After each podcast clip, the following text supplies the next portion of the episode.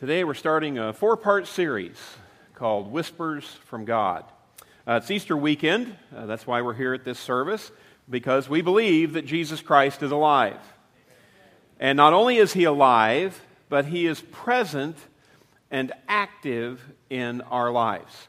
Uh, after the resurrection, before he ascended into heaven, Jesus came and told his disciples, I have been given complete authority in heaven and on earth. Therefore, Go and make disciples of all the nations, baptizing them in the name of the Father, the Son, and the Holy Spirit. Teach these new disciples how to obey all the commands I have given you, and be sure of this. Now, if someone says, I have all authority in heaven and earth, and they say, You can be sure of this, guess what? You can be sure of this. What is it? It says, I am with you always even to the end of the age. Now, if Jesus is always with us, shouldn't we expect him to communicate with us? If Jesus is with me when I'm making decisions, shouldn't I expect him to communicate with me, speak to me, guide me as I make those decisions? Or is Jesus with me and he's just giving me the silent treatment? You know, Jesus is with me, but he's not going to tell me what to do. He's just going to be silent. Let me figure it all out on my own. The question I'm asking you today, the premise of this new series is Do you believe that God wants to communicate with you? Personally, specifically, directly. Do you believe God wants to talk to you? Or do you see God as some distant creator, someone who breathes galaxies into place and then just steps back to watch? Or maybe he's a kind enough benefactor that once in a while he sort of nudges things to go in your direction, but other than that, he's not involved. Or are you convinced that God wants to communicate his thoughts, his intentions, his will, his affirmations, his encouragements to you on an ongoing basis? And those are very, very different worldviews. In one view, God is good, but he's distant and silent. In the other view, God is good, but he's up close and personal, even talkative. Now, if you don't believe that God is continually and intimately trying to speak into your life, then you will not seek nor will you receive direction from Him. Because you just don't believe that it's going to happen. If you're living under the premise that God will not speak to you, then you're going to miss out on the intimate relationship that your soul craves. Because you were created for an intimate, communicative relationship with God. God wants to interact with you, God wants to converse with you. And if your faith is a bit hollow, if it's stilted, if it's complacent, it may be that yes, you were born again, but you've never developed this intimate communication with God. If you don't hear from God, you're going to miss out on the influence from God as He seeks to steer your life in the direction that He wants it to go. In the, in the Christian faith, we talk about a personal relationship with a personal God. How can there be a personal relationship with a personal God without any interpersonal communication? But the Bible clearly teaches that God speaks to his followers in, in personal ways. Classic example, a book of First Kings. God spoke to a prophet named Elijah. Elijah was discouraged, he was exhausted, hiding in a cave, feeling abandoned by God, afraid for his life because a queen named Jezebel had threatened to kill him. And on your outline on the screen in 1 Kings 19, Go out and stand before me on the mountain, the Lord told him. And as Elijah stood there, the Lord passed by, and a mighty windstorm hit the mountain. It was such a terrible blast that the rocks were torn loose. But the Lord was not in the wind. After the wind, there was an earthquake, but the Lord was not in the earthquake. And after the earthquake, there was a fire, but the Lord was not in the fire. And after the fire, there was the sound of a, say it with me, gentle whisper. Yes. God didn't communicate with Elijah through these spectacular displays of power. Those aren't personal, they don't help a person in despair and depression. God spoke to this man, this man he knew and loved, with a gentle whisper, with a still, small, compassionate voice of understanding. Now, God created the windstorm, God created the earthquake, God created the fire, but they didn't identify his relationship with Elijah. He showed himself to Elijah personally. God was aware of Elijah's state of mind. God was sensitive to Elijah's level of despair, and God met him right there. You see, God wanted to encourage and engage Elijah. He didn't want to overwhelm and intimidate him.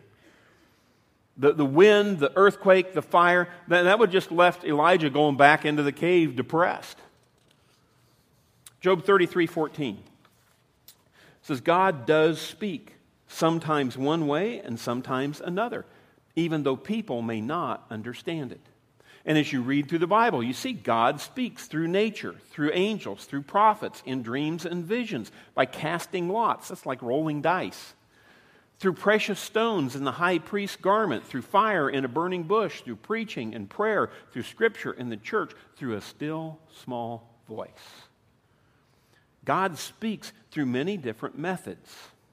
But it seems, as you read through the Bible, that the spectacular methods are used to gain the attention of people who are distracted, unfocused, and spiritually immature.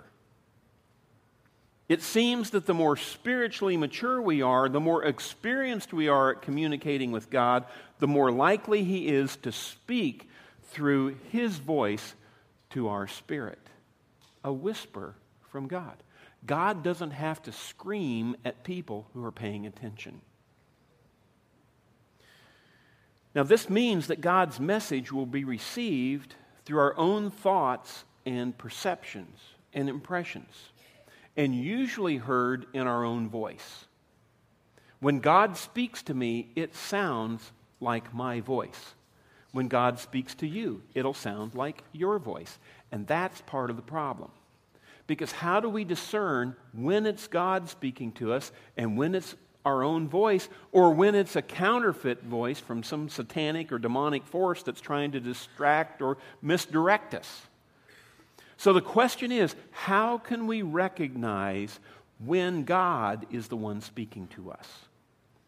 Uh, scripture clearly states God wants to be involved in our lives. Psalm 32 8. The Lord says, I will guide you along the best pathway for your life. I will advise you and watch over you. You see the intimacy implied in that passage?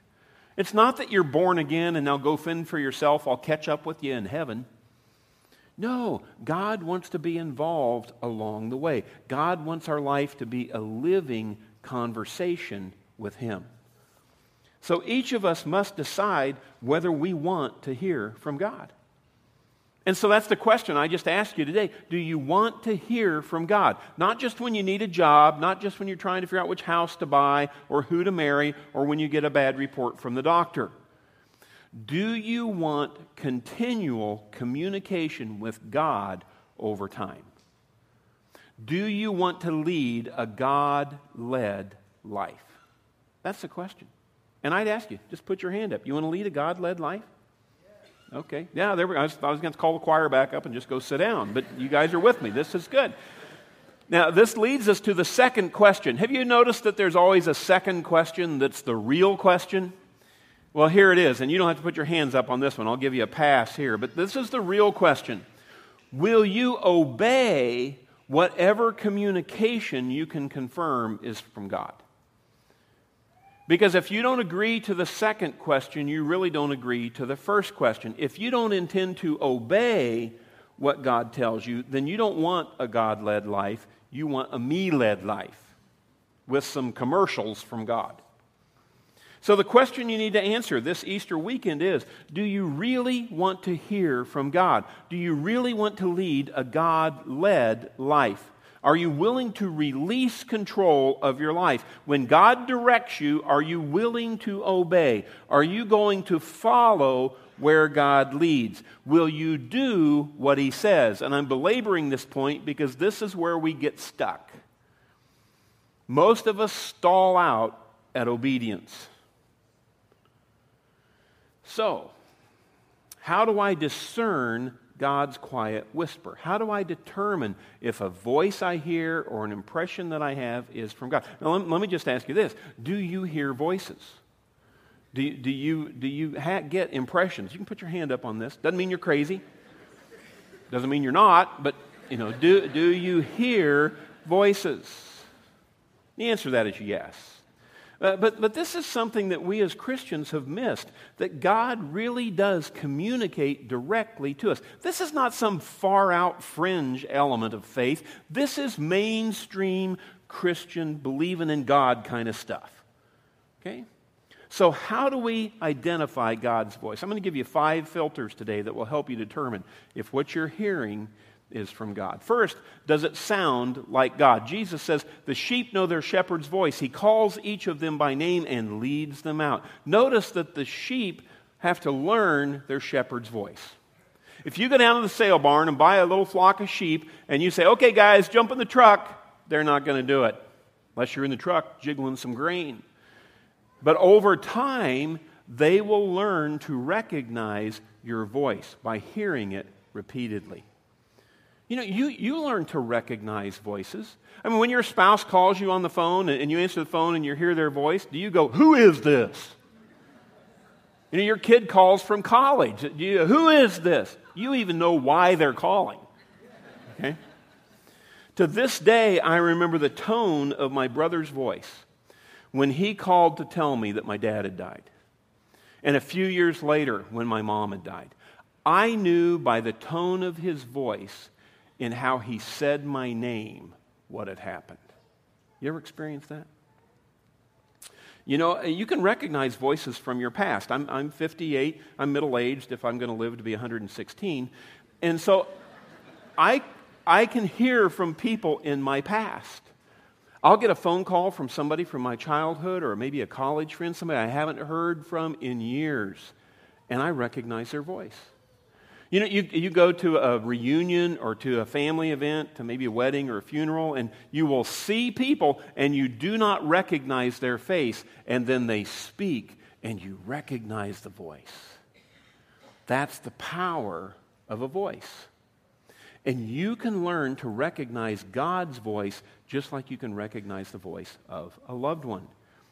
You, know, you can recognize God's voice just from the quality of God's voice, the weight, the impact, the power of it. You can learn to recognize the spirit of God's voice, the peace, the confidence, the assurance, the calmness of it. You can learn to recognize the content of God's voice. God's voice is always consistent with biblical truth.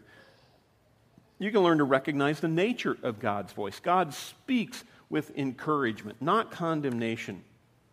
When God speaks into our life, it is not a voice of condemnation. If you hear a voice that says, You're no good, just a harsh, uh, uh, uh, cruel voice speaking into you, that's not God's voice. Voice of condemnation. You know, a lot of us are hearing dark, heavy, harsh voices in our life, but we've got to clarify the source of the voices. Is it God speaking into your life, or is it some other voice? Because some of you had, had people in your past, maybe a parent or a teacher, somebody who was demanding, critical, distant, and as a result, you project that voice onto God. And you have this God in heaven that you are trying to please, but you think he's unpleasable, and in fact, he doesn't even much like you. That is not the Christian God. It's not the Christian God. Maybe the God of some other religion. But it's not the Christian God who loves you enough that he sent his son so you can have a personal relationship with him. Now, the voice that keeps pointing out your failures is a voice out of your past. Or maybe it's a satanic or demonic voice, but it is not God's voice. So, how do I get to the point where I know it is God speaking? It's only through experience, only through practice. We have to learn to discern when God is speaking to us. And one of the ways we learn is we just stop and ask ourselves, does this sound like the God of the Bible? Or is this a voice from my past? Or is this a voice from someplace else? Second filter. Does it agree with the Bible? Galatians 5:16. So I say let the Holy Spirit, that's God, We believe in a triune God God the Father, God the Son, God the Holy Spirit. They all want to speak into your life. Let the Holy Spirit guide your lives. Then you won't be doing what your sinful nature craves. If you're led by the Spirit, you won't fulfill the desires of the flesh. Because God doesn't change. God doesn't mature. God doesn't evolve. God doesn't gain new insight. He will never contradict His written word. What's right and what's wrong are based on God's character revealed in the Bible. It's not based on a consensus of public opinion in our culture. What's moral and what's immoral is determined by a revelation from God. It's not shifting societal standards. And some of us are stressing out because our culture is drifting away from us. And that doesn't mean you're wrong. It doesn't mean you're unintelligent. It doesn't mean you're mean and unloving. It just means you're trying to live according to God's Word. So if you're asking God about some decision to make or a step to take, and you know it's contrary to God's Word, if you're hearing, oh, go ahead, it's okay, that permission is not coming from God. It may be coming from yourself because you really want to do it, or it may be coming from some other outside influence. But that okay is not coming from God because God will not give you permission to pursue a plan that the Bible says is wrong. You don't need to ask God about things that He's already told you in the Bible. You know, should I serve? Yes. Should I give? Yes. Should I marry or even date an unbeliever? No. Answer's already in there. God's goal from the very beginning is that we would become like Christ. Therefore, He will never give us permission to do unchrist like things. Just won't do it. So before acting on an impression or a voice that you hear, ask yourself Does the Bible approve this action? And if the Bible doesn't, that's not God's voice. Third thing, you want to ask Is this idea consistent with how God has shaped me? Ephesians 2:10 We are God's workmanship created in Christ Jesus to do good works which God prepared in advance for us to do. God planned a purpose for your life, and He designed you to specifically fulfill that plan. Your, your design will reveal your purpose, and you're, you're shaped for that particular function. And God prepares and God equips you for your life purpose. Now, if I think I'm hearing a whisper of redirection from God, if I think God is calling me to change vocation or change location, it would benefit me to stop and reflect on whether or not that redirection fits how I was made. If I think God is calling me to go to med school, I better not be afraid of blood. If I think God is calling me to be an accountant, I better be good with numbers. If I think God is calling me to be a teacher, I better like kids. If I think God is calling me to Phoenix, I better like heat. Okay? Now, it's possible. It's possible that God is calling you to change location or change vocation. But God will not call you to do something that will make you miserable. God will not call you to do something that you simply can't succeed at because God won't waste your life like that. You know, God is not going to call you to be a missionary in Central America if you're afraid of spiders and don't like to sleep in a hut. He won't waste your life like that. Now, God can direct your life in a very different direction, but it's going to come in a series of whispers from several sources in a variety of ways that directs you there. So when you have an impression from, from and you think it's from God, you want to ask, is this consistent with how God shaped me? Is this the next logical step in the path of the plan that God has set before me? Number four, you want to ask, is it wise? Get wisdom, develop good judgment. Don't forget my words or turn away from them.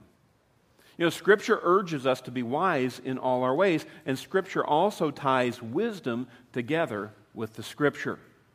Common sense is spiritual. That's why there's so little of it today. Because most people aren't listening for guidance from God. They're just flailing around in life following their own desires. Uh, people say, I'm trusting God to buy this house I can't afford. That's not faith, that's foolishness. People say, I'm marrying this person I hardly know. It's supernatural. Yeah, and you're going to be super miserable in just a little bit. Because those decisions are irrational and unreasonable. But God is the most rational and reasonable being in the universe. God won't tell you to do something that is foolish or unwise. Now, that doesn't mean that God won't tell you to do something that's challenging or even risky.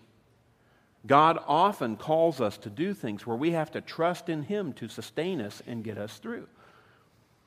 But if you say, I'm trusting God, some people are trusting God to do things that God never promised He would do. That's not faith, that's presumption. Trusting God is not deciding to go out on your own and then expecting God to bail you out. That's a mistake. And when you have an idea that you think might be from God, you want to ask, is this wise? Because if it's not wise, if it's presumptuous, if it's foolish, then that impression is not from God. God doesn't want you to live as a presumptuous fool. God wants you to become like Jesus Christ. Number five, you test the impression by asking Do people I trust confirm it? The godly offer good counsel. They know what is right from wrong. And so, whenever you think God is speaking to you, you want to find two or three mature Christians who know you well, and then ask them, Do you think God is speaking into my life about this? And these have got to be people who, who are willing to level with you. They can't be people who just want to tell you what you want to hear because they want to make you happy or they just want to avoid anything icky. You know, they need to be people who love you enough to hurt your feelings. Not cruelly, but just honestly.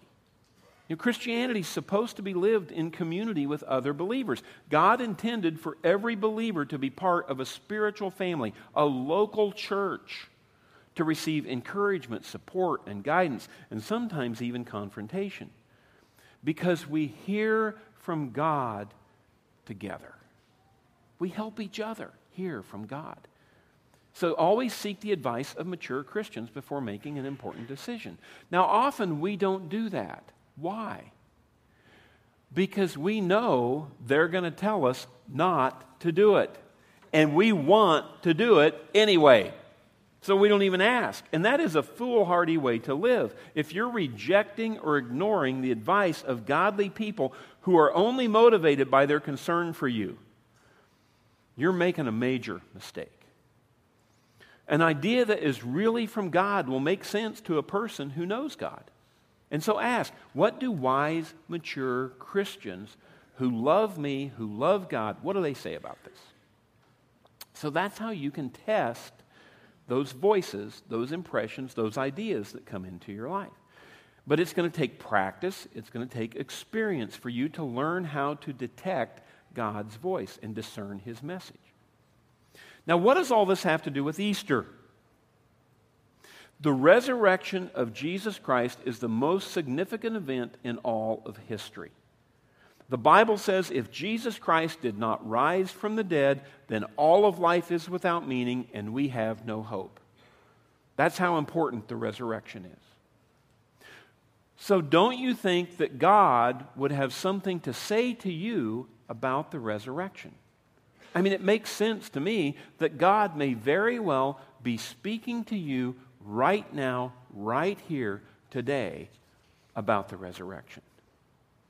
And so you may be here and you may be hearing a still small voice, a whisper from God that says, Believe in the resurrection of Jesus Christ. How do you know that voice is from God? Well, let's put it to the test. First of all, does it sound like God's voice?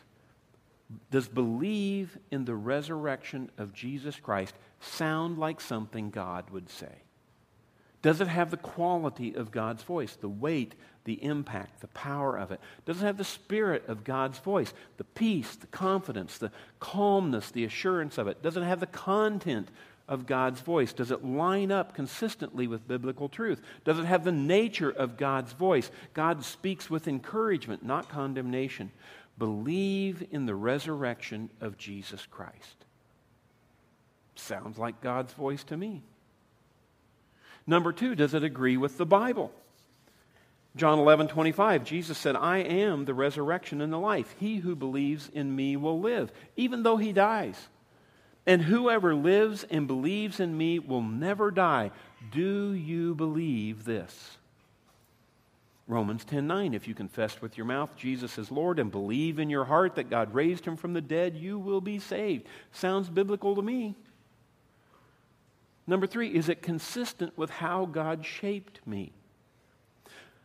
Believing in the resurrection and receiving eternal life is the very thing that God made you for.